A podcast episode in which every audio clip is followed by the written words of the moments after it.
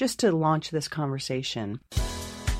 This is our playground. They have spontaneous conversations. They don't plan this. I mean, there's actually something sort of spiritual about that. What's he do? He's a human being. Yeah, I'm a sexist feminist. We should be friends. And good evening, ladies and gentlemen, brothers and sisters all around the planet. Welcome to the latest edition of the Rob and Callie Show here on talkradio.nyc.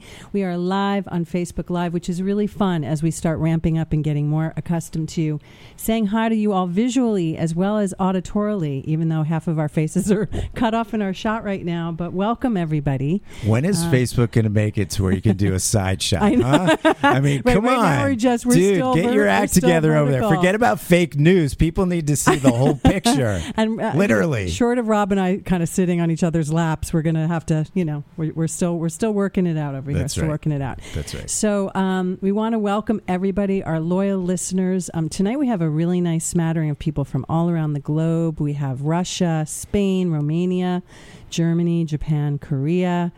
Um, Cairo, Egypt, um, and uh, a whole variety of places around the United States, including New Jersey, Florida, Massachusetts, and Indiana. So we welcome all of you. It's always exciting to think that we are speaking to our global network, our tapestry, right? It's, it's actually so timely because I just came from a meetup group where um, it was about languages and people go to practice languages and so I was wearing the the flag from Spain to let people know I was practicing Spanish. Oh, nice. So it's talking to a girl who's visiting from Finland, living in Brooklyn, just lived in Australia, speaking Spanish to her, and she's about to head to California. So that was a global conversation.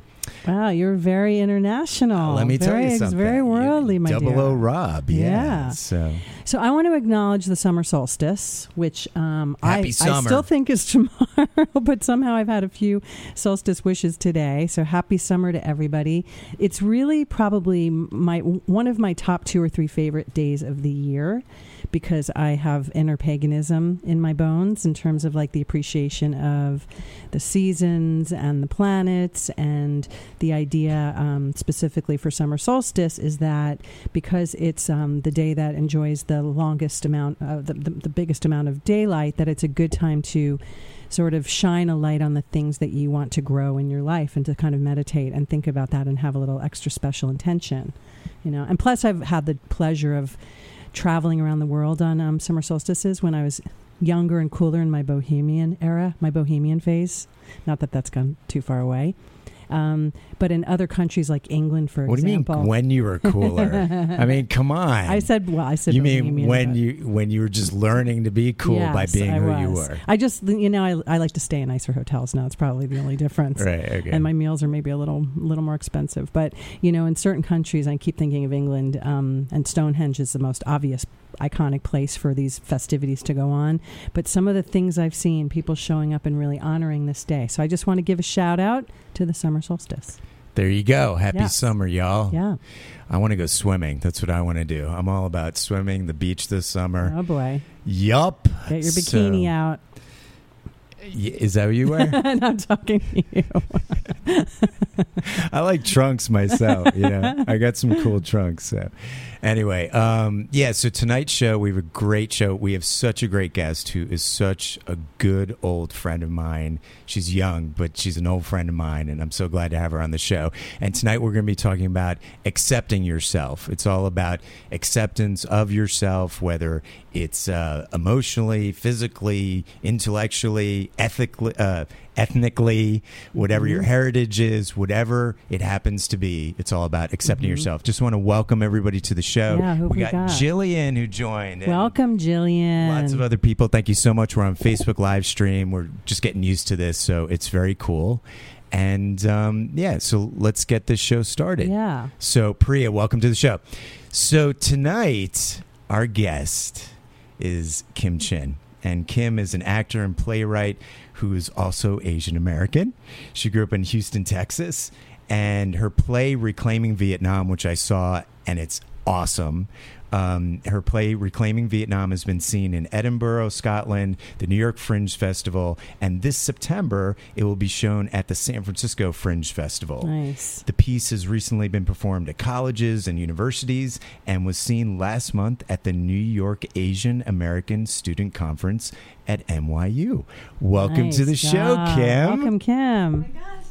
Let's get you on. Well, okay, Oh. let's get. No, go ahead. You can. You, Oh, can, you can talk. I'm just going to get you on camera Great. here. Thanks for having me. Wow, this is so exciting. It's so nice. so to have great you. to have you here. So Kim and I have known each other for years. We met through mutual friends, and Kim has always been a touchstone on my self growth path. And you know my path of sort of accepting myself, mm-hmm. and one of the early episodes I mentioned Kim. In fact, one of the first episodes we did, it was called "Sensitivity is Sexy," Yeah. And I was talking about in the episode how I've been a crier all my life, and I've I've been ashamed about the fact that I cry, and I'm you know this straight guy who cries. And I told the story how one time you and I were hanging out with some friends, and I was emotional about something, going through a tough time. Go figure. Yeah, actually, it was a really tough time. I felt really vulnerable talking to everybody about it. And I started crying. And then I told everybody that I was ashamed that I was crying. I felt mm. embarrassed.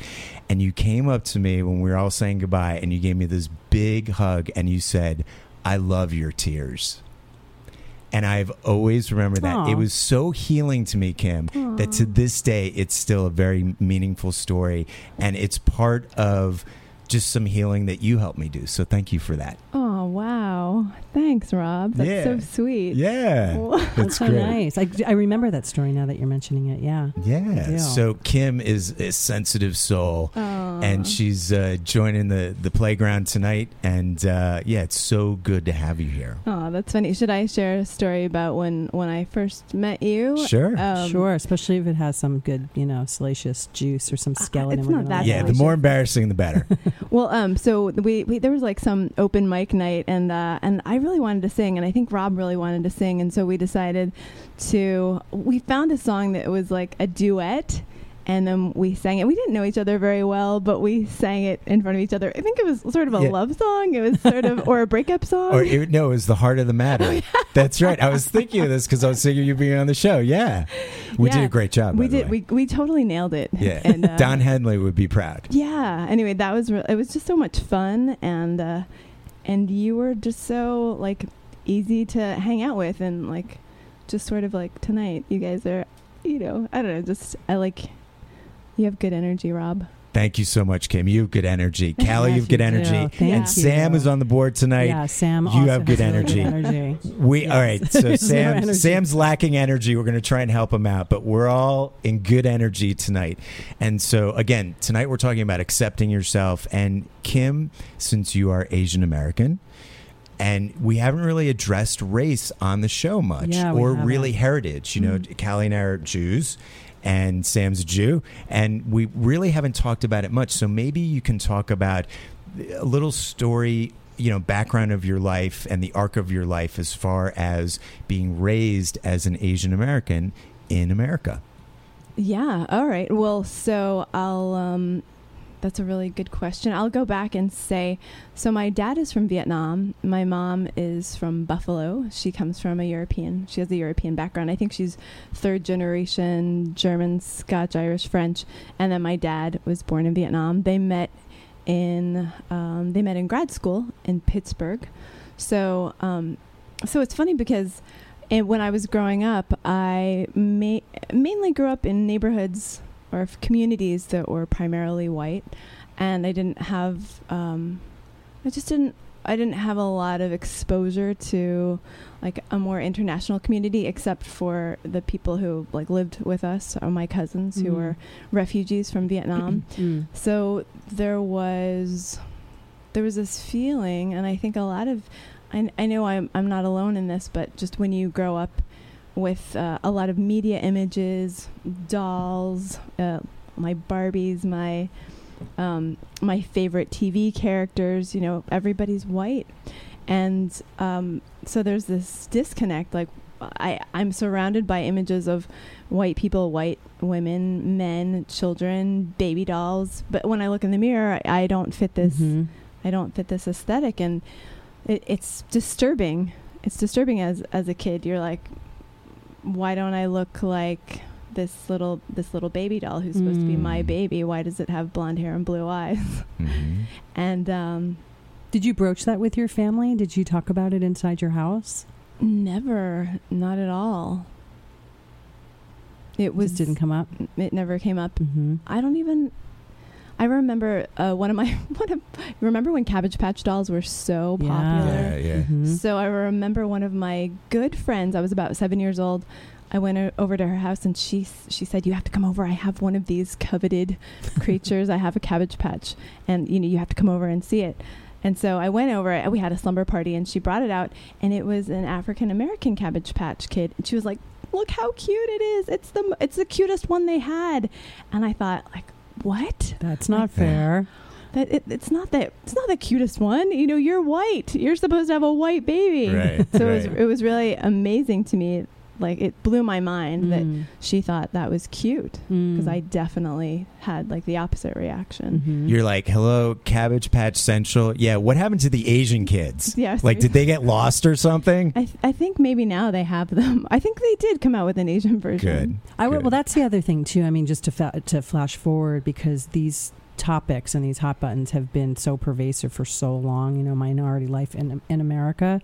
Um, on all these levels, whether it's Barbie dolls or pop culture or whatever it is, and so the idea that even you still grew up and you know you're a young woman, but that recently you still experienced this is really a huge statement. Yeah. You know about where we where we are Yeah. and how far we've come or how far we haven't come. Right. You know. And Mhm. also, how challenging to grow up where you couldn't even express that, or you di- you just didn't have the ability to express that about the confusion.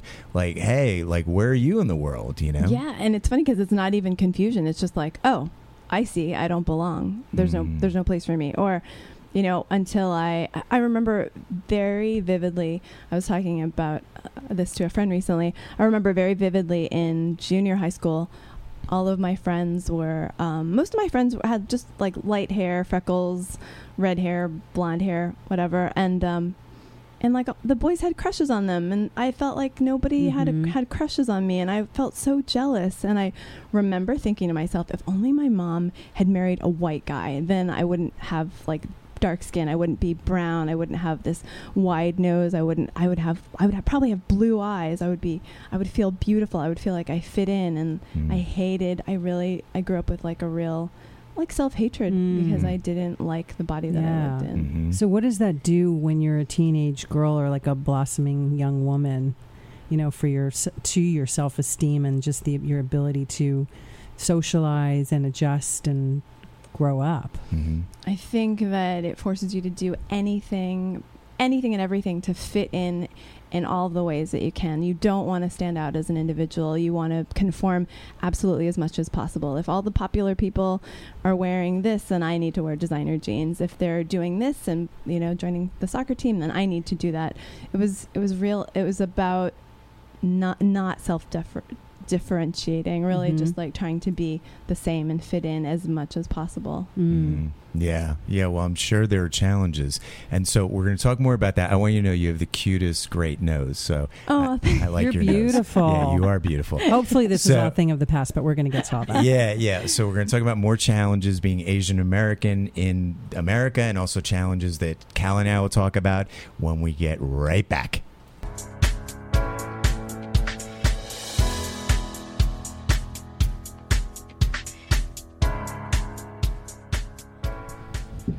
Hey, everybody, welcome back to another episode of the Rob and Callie Show. We're always pushing the envelope on this show, people. Uh, Want to welcome Terry, Lisa, Michael. Thank you so much for joining the Facebook live stream and everybody around the world. We got a bunch Mhm. of countries, continents represented tonight, so it's really great. Tonight, we're talking about accepting yourself. Whatever your challenges with yourself, it's all about self acceptance. And tonight we have Kim Chinh on our show, who's a good friend of mine, and she's talking about being Vietnamese American in America and some of the challenges of that. And before we went to break, Kim, we were talking about some of the challenges you had growing up, and you know maybe even some of the challenges you have now about being an Asian American in America.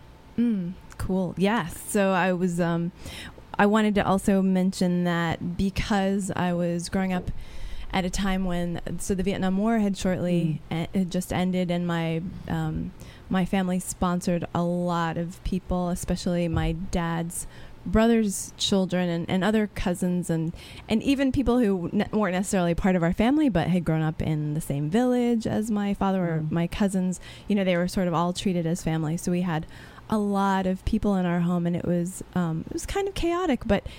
Um, and it was also exciting. There were all, Mm. always people. Uh, every night at dinner, there were like 20 to 30 people sitting around the Wow. table. It was huge. Um, but I. Can you pass the potatoes? yeah, it's going to take a little while. But that's so beautiful that you know that just the idea that family is family, regardless, irregardless of blood or whatever, just because of the common experience. You know, it's pretty magical. that Yeah. they did that. Yeah. Right, and my dad converted our house into like the attic became like a huge bedroom, and Mm. he made bedrooms in the basement, and so we just there were a lot. There was a lot of s- there wasn't a lot of space, but we made space. You know, you just make room. Uh, and on Sundays they would do mass. They would put chairs in the living room, and they would like recite in Vietnamese, you know, um, Hail Mary, like a hundred times or however many times you're supposed to say it on the rosary. Oh no, oh no, they're gonna know. I don't No know judgment. Don't worry. right, right. Um, and and at the same time, uh, you know, at school we were the only. There was one other Vietnamese family that I remember, and other than that, there were no other Asians, and um, and I felt I started to feel like, oh, I'm different. Oh, this is kind of weird. And these people have a funny accent. They have weird haircuts. They they you know they smell funny. They dress funny. They they're not like as you get a little bit older. I was probably like you know five and then six and starting to realize like oh wow i'm like they're making me different. I'm not fitting in because everyone knows oh that's the house with all the asian people. People at school would start to say like hey are those are those guys related to you? Are those kids you know do you know them i would say well i mean i walked home with them I was like yeah these are my cousins Everyone's a. cousin. I used to do that when I illegally subletted apartments. This is my cousin Maria. You know, always it was always somebody's cousin. That's like the standard New York City. You know, kind of uh, co when you're when you're breaking the rules for subletting apartments. Everybody's your cousin. You know. right. Did you so di- so to that point then um, you didn't feel any sort of similarity given that you know what you had just said about feeling different before you um, all these people were introduced to your life given the sort of homogenized um, white existence you lived in before that point did it did it soften it when all these people showed up or Oh well, um, I mean, I, I was pretty young when they started showing up. I was about four, so I didn't have much of a. I, I didn't really think about it too much, but I. Th- it was once I got to school and I realized that people were looking at me differently that I started to resent it. Mm. So even though like there were a lot of great things about the culture and the food and I didn't appreciate any of those things. I didn't want to I didn't want to learn the songs that they knew because I didn't I mean, I if I was around them it was fine, but I didn't want I didn't want to sing them around other Yeah. people. It was like something that I felt needed to be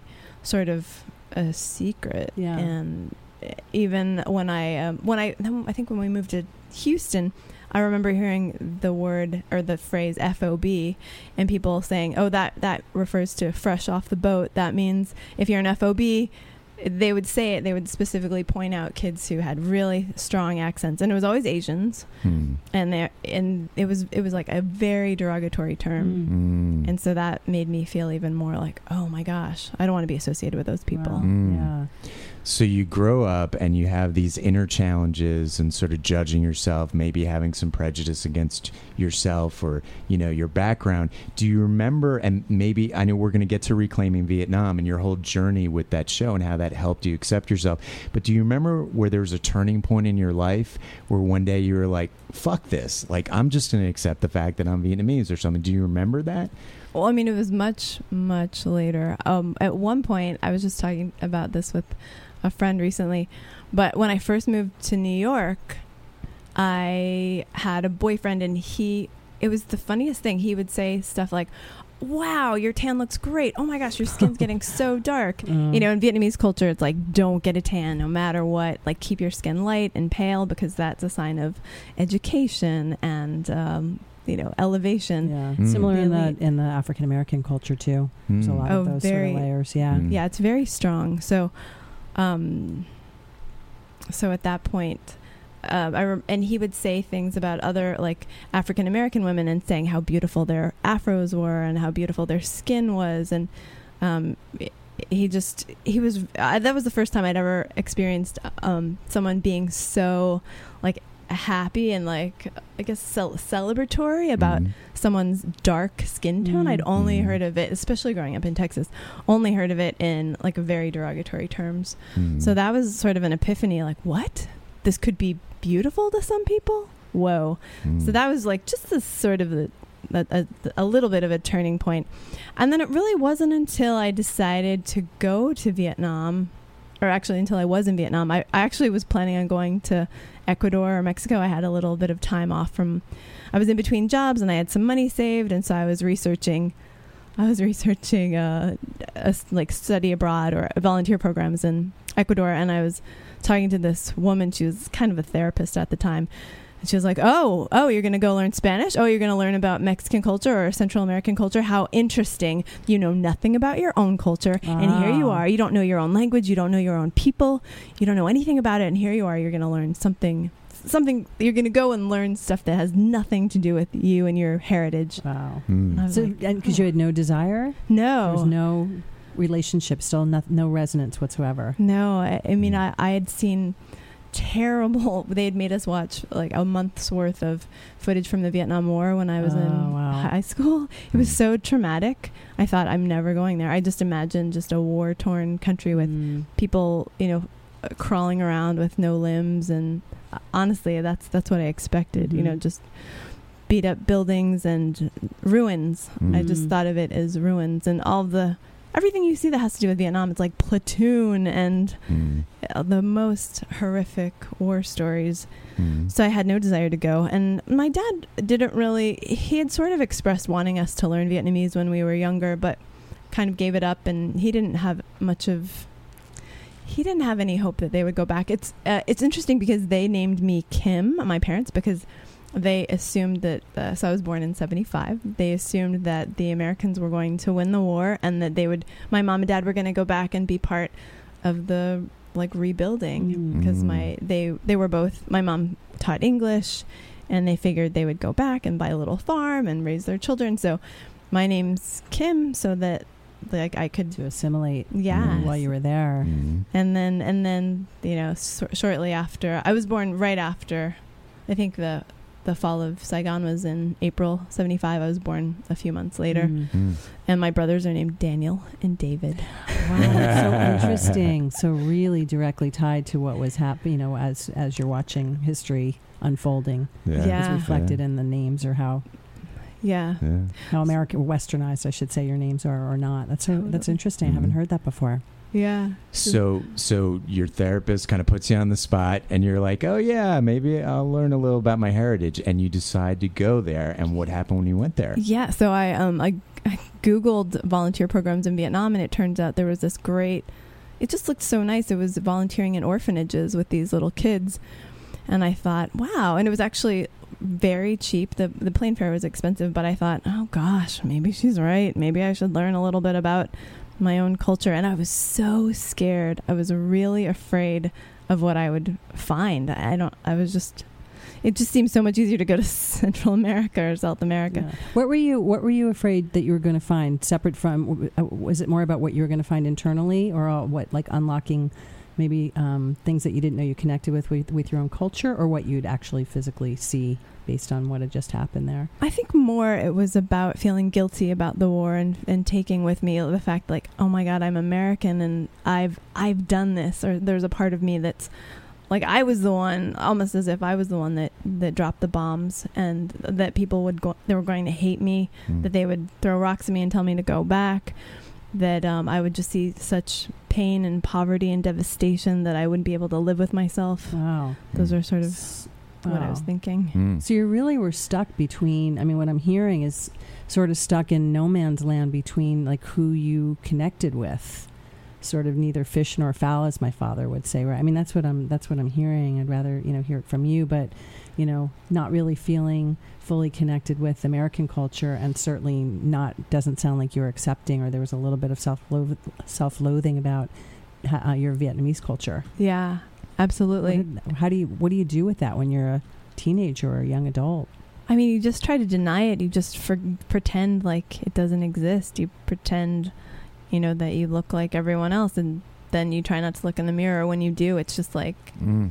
hate, like self Mm. self-loathing words of like you're ugly, you're terrible, you suck. Mm. Um, yeah, actually, you know, avoiding the You're mirror is something I beautiful. did. You're great. Yeah. You're awesome. Yeah. That's what I have to say to all that. yeah, and, and also, I mean, on some level, it it sounds like, and this is not to minimize your experience because clearly it's a very specific and important experience, but there's also a part of me that just as a young girl connects with it because you know you go through obviously the insecurities that a lot of kids do as they're growing up. You know there's the idea of even you know when i was younger i wanted to fit in. I wasn't a cheerleader. I wasn't a blonde haired blue eyed. I was a little jewish girl in a town that didn't have a lot of jews. My minority was not worn out on my sleeve so i can't compare it to you know your story um, but I, you know, I didn't have enough of a working knowledge of my own culture, and yet I was often being asked to explain, like, why are you gone for this Jewish holiday, and what does that mean? In the process, what I was trying to do is get my mom to buy me like the same jeans that everybody had, and sort of, you know, merge with all the the cool kids. And it never, I never was successful at it. So that kind of formed in me sort of a misfit kind of outlier thing, you know. So there's, and I can only imagine then when you have your story, it just exacerbates all of that, you know. Totally. Yeah, Yeah. it is probably very uh, just sort of a teenage angst, not fitting in. Yeah. Kind of. Plus, then, but that's a big story. Yeah, I didn't understand why all the other guys didn't have dreidels. I'm like, what? what you didn't bring your dreidels? Like, what? What's wrong with you? And they're like, what's a dreidel? I love that you didn't know. Yeah, no, I had challenges. I had challenges being Jewish myself, and just experiencing Jews when I was a kid. You're just talking about J date, but that's a whole other. Well, that that that came later, and that was a whole other prejudice against Jews. No, so it's like you know, and when I say that I grew up Jewish, I I, I don't necessarily mean the religion, although we did go to temple on the high holy days and stuff, and I did get bar mitzvah and stuff, because I'm more spiritual. I think I've always been more spiritual, but I do like the culture, the potato pancakes, the Yiddish stuff like that, you know. Um, but I had my own challenges being Jewish and not having a lot of Jews around. And if there were Jews around, maybe they weren't the nicest Jews and a little superficial for me. And, um, you know, now I have a lot of Jewish friends. I, I even have Jewish friends. No, but I have a lot of Jewish friends, and they're really menschy. They're down to earth people like me. And I've learned to kind of colorize my heritage instead of being prejudiced against it or seeing as black and white that, you know, all Jews are standoffish or materialistic or whatever I experience with certain people. I'm going to find that with any group of people. So I, I think it's all about that, that journey that we're all on to accept ourselves. So we're going to go to break, and when we come back, Kim's going to continue her story that eventually led to her awesome play, Reclaiming Vietnam. We'll be right back.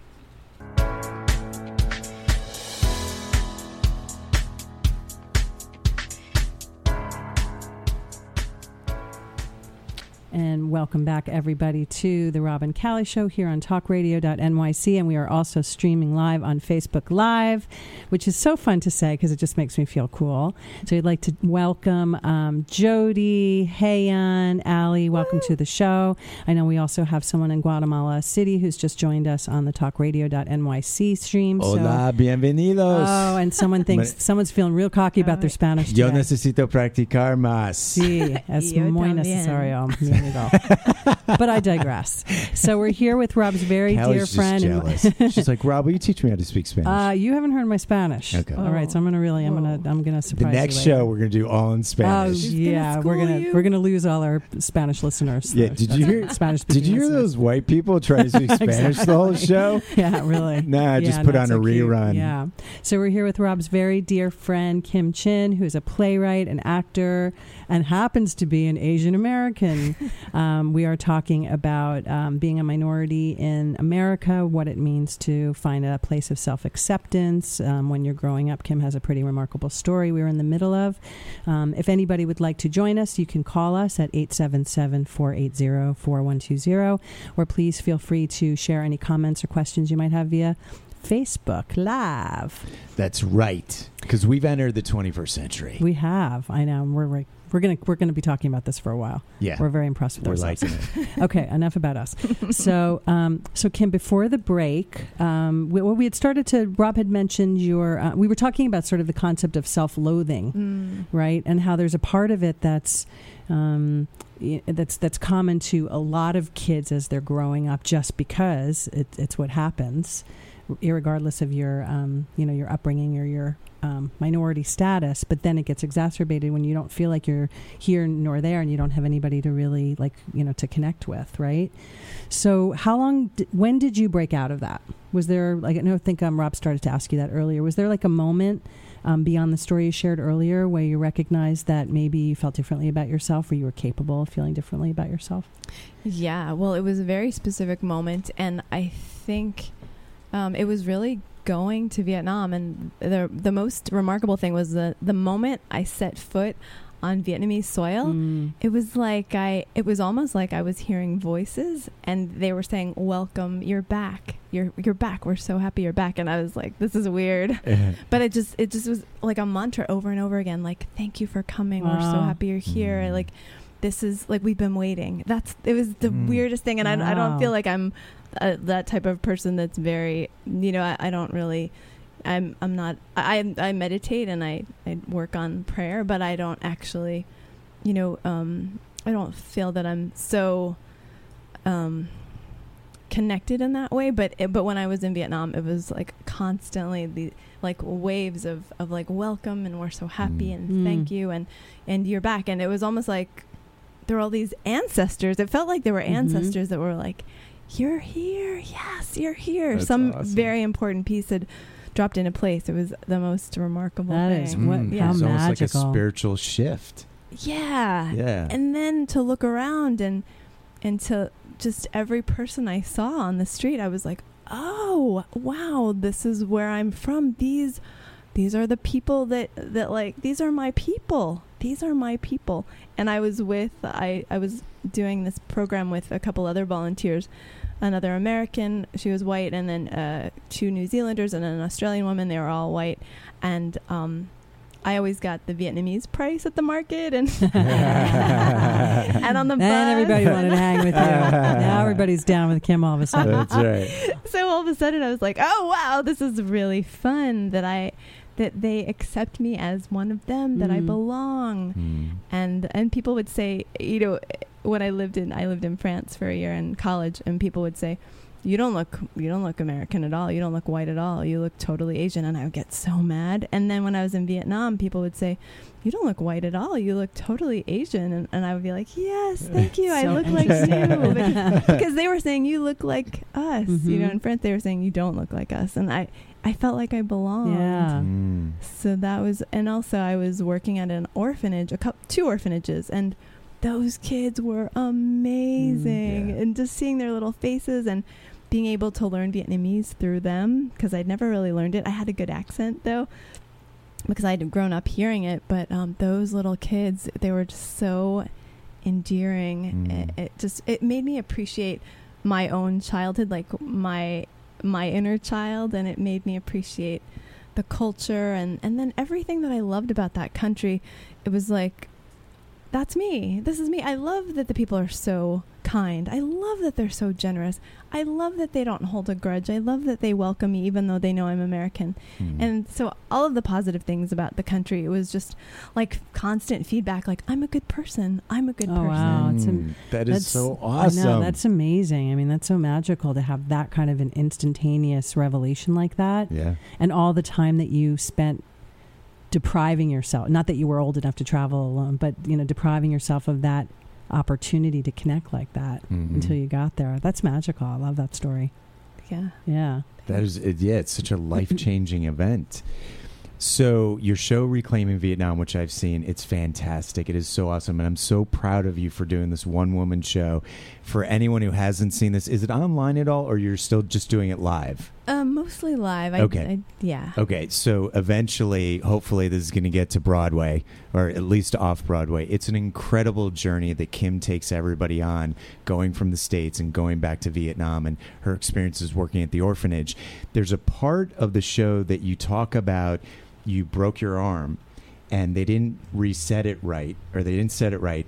And then you make an analogy about the bones not growing perfectly, but they still grew fine or something. Can you talk about that? Do you, you remember that part of the show? Yeah, I, I do remember it. Yeah, yeah, because you wrote it. Yeah. that comes in handy.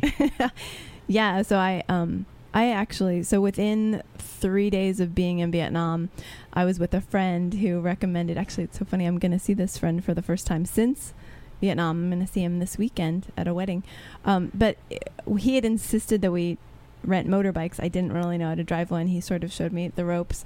I didn't really learn, and I crashed the moped. It was not a motorbike. It was a moped, like a little stupid little motorbike. And I um I broke I crashed it. I broke my hand. I'm really lucky I didn't break my head because I couldn't figure out where the brake was. I just panicked and I started speeding up instead of slowing down. I just crashed into a curb. I like flipped over. The bike landed on top of me. Anyway, I um so I broke my hand and they put it in a cast. Luckily, I spoke French because um, the doctors only I didn't they don't speak English. They speak Vietnamese and French, and um and when I had it, so I was in Vietnam, going to these orphanages with this stupid cast, and then when I went back to the doctor six weeks later because I spent two months, a little over two months in Vietnam. Um, just exactly the amount of time that I had that hard cast on, and when I went back, it was still broken. So, um, so the part of the show, uh, you know, I, I say, like, yeah, once a bone is broken, it's never the same. It's never the same, but it's started to heal. Not exactly in the right place, but there's already been a lot of healing, and the bone will grow stronger as you continue to use it. You know, someday you won't even notice. And um, and yeah, that's that's definitely an analogy for for feeling broken.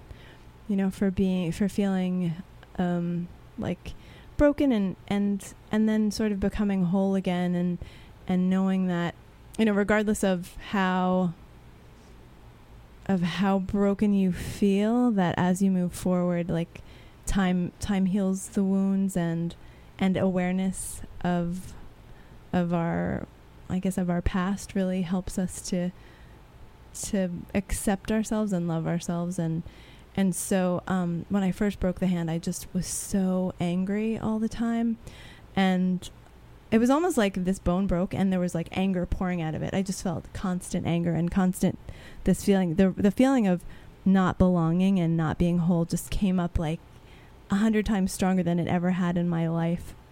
So I really had to sit with that for for quite a long time because even when I came back to the states and had it checked out by a, a specialist, he was like, "There's really, there's really nothing we can do. It's it's already started to heal, not in the right place, but it's it. There's no reason to go back, break it, put your hand in a cage, have have you have all this scar tissue. You won't be able to use it. You're not going to be able to work. I wasn't working at the time. I had no health insurance." So he was like, "You know what, Kim? It's going to be fine. Just keep going." Mhm. and um, so I had to really sit with that, you know, that that anger and that that just fear of not fitting in, not being, not being whole, and and also um, what I thought of it uh, as it was, as I was healing it, was you know, Vietnam is a country with so many wounds and so much suffering, and the people have just endured so much. And the fact that I have this tiny broken, this Oh, little broken bone, yeah. like this is my, this is like my war. Mhm. Ba- this is my battle scar. Mhm. You know, this is how I, I like claim Yeah. my heritage and Yeah, and that you did it there. yeah. That you broke it there And in your country. Yeah. And also, you're one of the strongest women or people I know. So Mhm. it definitely is an analogy for who you are. Thanks, Rob. Yeah. Aw. Yeah. So what happens when you come back from a trip like that and you have these revelations and all this magic happens? You come back to the states, and what do you? Um, how does that inform your life? Do things start to shift, or did it take a while? Mm. I think right away when I came back. So in the past, people would always ask me, "Oh, have you been to Viet? Oh, you're half Vietnamese. That's amazing. Have you been there? Oh, I've been there. It's am-. like they would always say, "I've been there. It's beautiful. the food is so good. The people are so wonderful." And I would say, "Like, yeah, whatever. Leave me alone." Like, no, I haven't been there, and I don't really care to go. And great. I'm glad you like the food. And now get out, get out of my face. You know. so when I came back, and I would say, um, you know, I was in Vietnam for two months. People would say, "Oh my gosh, what did you think?" And I would just say, "It was amazing. I loved it. It was so wonderful." And then when people would say, "Oh, have you ever been there?" I would say, "Yes, I have, and it's amazing." And I had so much pride that I had been there, Yeah. and I started to look at myself in a new way. And it wasn't instantly, but definitely over the course of like a year or two years, I just felt like, oh yeah, I'm Vietnamese, and I'd never really said that to myself on Mm. on those you know checklists that you fill out when you're I don't know immigration or college. I would always put other, or I would check white because I would Oh, say, wow. well, I want to be I want to be thought of as white because that's the better race. That's the more like that's the hey, who are we kidding? That's the elite race. I want to be one of the elite. Thank goodness I can claim that because of my mom. Mm. You know, I, I never wanted to say that I was Asian or Vietnamese. So that that changed when I came back. I was Mm. really it became something I was really proud of. Mm.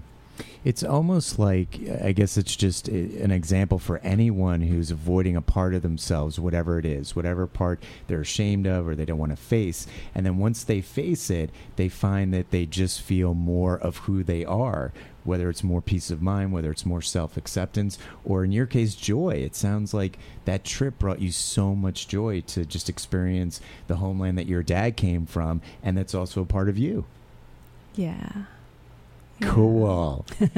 so with that, uh, we're going to go to break. When we come back, we'll have some takeaways. We're going to talk more about uh, Kim's show. And thank you so much for watching, and so- thank you so much for listening. We'll be right back.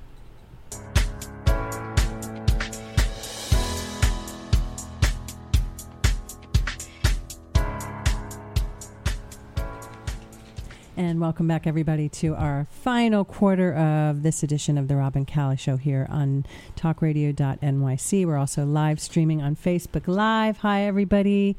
Welcome to Hope. Welcome, John. Welcome, Amy. Welcome, Carly. It's so fun to You have sound like everybody. Romper Room. and I want to thank Carly, and I want to thank Michael. I lived for that oh show my on God, I Wonderama, love that show when I was a kid. Let's, let's date Kim, ourselves you didn't have Romper Room in I- Texas, I did you? we did. Uh, I do remember Romper national. Room, but I can't remember. Oh, was okay. I wasn't sure if it was local. I think yeah. it might be more that she's she might be too young for it. Yeah. that's really what we're trying to Yeah, say. yeah. It's not a geographical That's thing; right. it's an age thing. That's right. Um, so we're here with Rob's very dear friend Kim Chinh. Uh, we're talking about um, race in America, at least um, Kim's experience being um, Asian American growing up here and not. Um, and finding an identity or lack thereof when you were a younger girl, and then um, going to finally find yourself in Vietnam um, in Vietnam in a way that you hadn't expected. You know, one of the things I wanted to touch on, especially because this is our um, our final quarter before we talk more about your show, is you know we're talking about self acceptance, and we all have our versions of some sort of self loathing or sort of a you know um, displaced identity. I'd be curious to hear what you have to say to people, regardless of what version of that they're experiencing, whether it's a um, you know a cultural issue or just a personal issue. What do you you know what do you suggest to people when it comes to sort of finding your place, finding your people, finding your home? Because it's really an internal thing ultimately, yeah, even if it's sparked by an external experience, right? Right, and and I I think that I used to think it shouldn't matter. I should be seen for the human being that I am, regardless of what I look like. It should we should all just be colorblind and and uh, totally accepting unconditionally. And um and I, what I learned is that you know who we what we look like it, it it does represent a big portion of who we are and our ancestry is important our ethnicity our cultures like these are things that that really enrich everyone's life Yeah. so it is um even though I, I in some ways i think it I, I feel like we should just not worry about any of of how people look but but i think for me it was really important to um it, it was really important to to go back to my roots and it sounds very cliche but i i really i guess um for all people you know okay i'll just uh, i'll just illustrate something. I was so i was recently um i i do this online dating thing and there was a fellow who was obviously indian. He had very dark skin and like very very good looking guy and it said um under his ethnicity it said white. And Hmm. and I Maybe it was a typo. Yeah. I texted him and I just said, "Hey, um, I see that you like, hi, I'm Kim. I like your profile, Yeah. and I see that you wrote, you know, I see that you wr- wrote white, and I was just, you know, maybe this sounds really racist of me, but I just wanted to ask you, you know, um, why is that, or you know, do you not identify as as Asian or Indian?" And and he was, and he wrote back this real. His his response was like, "Yes, you're a racist." My like my mom is white or something or my dad is white and I don't identify as Indian, you know, and have a nice day. And Mm. and I just felt like, you know, I remember I mean, I was like that for so much of my life, but I felt that he was really missing out on something. I felt that Mm. by not embracing and and just not accepting like you know who who he was that that I I was like that person on the other side saying like, "Oh, but it's really cool." Right. you know why not why not talk about it um you know maybe he just had really dark skin and you know maybe he was really sick of people saying that but i don't know I had the same problem in online dating. I would check small nose, and people were like, uh, "Your nose is not small. You got a big nose, dude." And so I I gained self Are you speaking acceptance for my nose. Or I and think that's and now I'm proud of my nose. I got a big, great nose. exactly I, I mean what we see it's it's more important than we want to let that we in an ideal world when we're all when the aliens come and we all they they make us all the same and we're you know then then wow. our souls will really shine through but in this moment you know while we still have these human bodies i think Hmm. what we look like is is a big part of who we are yeah, So, what's it like for you nowadays being Asian American in America? well and go. Yeah, for me being asian american just a minor um, question. wait I, i'm asian american just kidding um i it's it's a white person's world it's still a white person's world i'm Mhm. I think I'm extremely lucky to live in New York City where I feel like I belong, you belong, everybody belongs. Everyone here fits, you know, and I, that's not, that's, that doesn't happen everywhere else. In fact, very few other places, I think people feel like they fit in as much as New York City. Um, so I'm I'm lucky to live here. I'm lucky to live in a place where we can talk about it. You know, Mhm. where um like you you even have a show where you you consider it important enough to have it as a topic. Um, We waited a while. well, we did you know Yeah. maybe be, at least i can speak for myself maybe because i never know if I, as a white woman in america i don't know that i can do it the kind of justice that you know that Right. maybe somebody else can Yeah. so we kind of tippy-toed around it a little Right. bit And the great thing about our show is that we come up with topics organically. We're oh, I saw Kim a couple weeks ago. Yeah, we should have her on the show. What are you going to talk about? Oh, she's Asian American. We haven't talked about race. It's like that's the kind of show we have. It's, Yeah. We just dovetail one episode to another Yeah. sometimes. But the, you know, there's something that you said though that's just it's just sort of hitting me now. Maybe one of the answers, and again, like it's such a politically and culturally um, and socioeconomically charged country and world right now. You know, it's it's tricky, and political correctness on some levels has you know gone to a whole new place. Maybe at the expense of us remembering to identify with our differentness and just remembering that we can. It sounds very trite, but that. Um, you know, there's something to be said for embracing who you are and what your culture is, and then also living peacefully and curiously and lovingly cohabitating with somebody who's different right next door. You Yeah. know, rather than trying to homogenize things, or or or the other extreme, which is being too nationalistic and only staying with your own kind or living with your own, you know, ty- you know, your own tribe and your own neighborhood you know Mhm. maybe there is some middle ground that we can do a better job of you know? I mean the way you, you just sort of characterize that you know the idea of really um, suggesting that maybe we all get in touch with our culture a little bit more. Like i think you know for me again and, and also for rob the closest i can relate to this is being jewish. You know that's Right. where my minority blood is. And i'm not a um, i'm not very self-aware as a jewish person culturally in my soul but sometimes I was in a conversation very recently with um, a group of people um, that were Israelis and a few very Zionistic Jews, and I f- and I told them I said I don't even know how I can participate in this conversation because of my lack of experience or lack of resonance, and I want to. yeah. So even this conversation is making me realize maybe I need to, di- you know, to dig a little bit deeper. So thank you for that. Mm, You know, that's nice. Yeah. Doesn't mean I'm still not going to crash every Christmas dinner that I can find. Just want to be clear about that. That's right.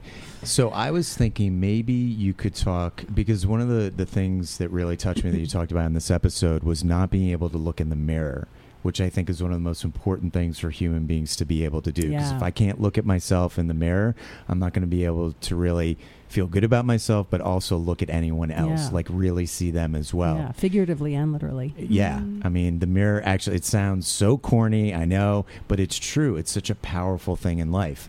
And we're all like mirrors to each other. So, that being said, maybe you can talk to a 12 year old girl who is of a different ethnicity than being white or has any challenge looking in the mirror. What, what advice would you give to her? Wow, that's so beautiful, Rob. Um, I think mm, if I if I could say anything to that twelve year old girl who doesn't necessarily, you know, I, I think maybe this is a, a women's issue, but no matter what you look like, you know, if you're if you're um blonde, blue, blue eyed, all these things, I I don't necessarily think that any twelve year old girl.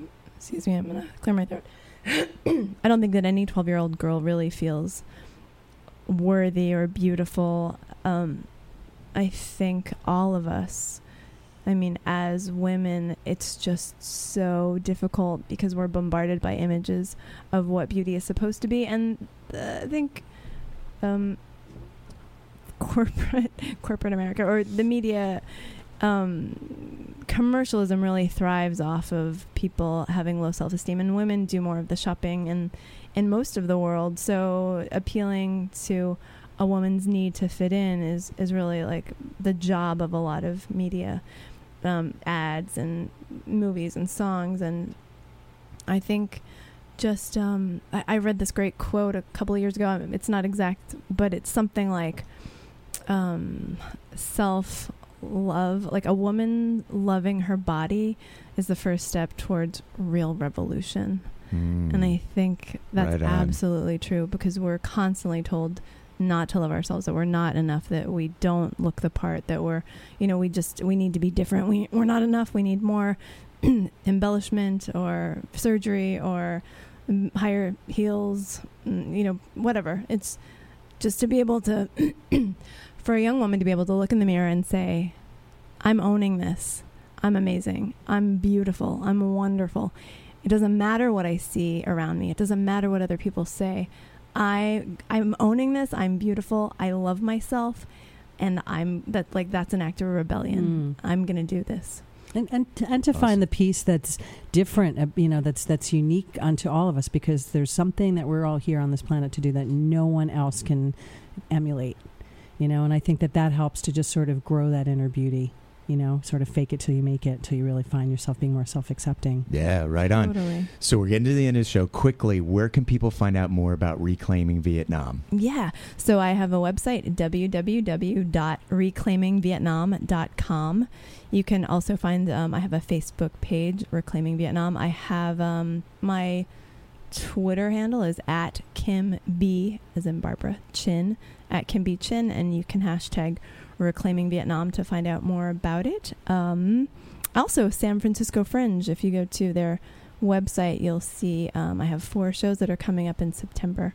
Uh, so I think, yeah, that's it. That's I want to see the show. Yeah, it's awesome. Yeah, I look forward to it. Thank you so much Thank for you, being a guest on our show, Kim. Thank you, So guys. good So to have you on. meet you. This is amazing. And we want to just Here, let me get that for you. try get that straight. Thank you, everybody, for watching on Facebook Live. Thank you for listening so much. We really appreciate it. Take care, y'all. Thank you. Bye.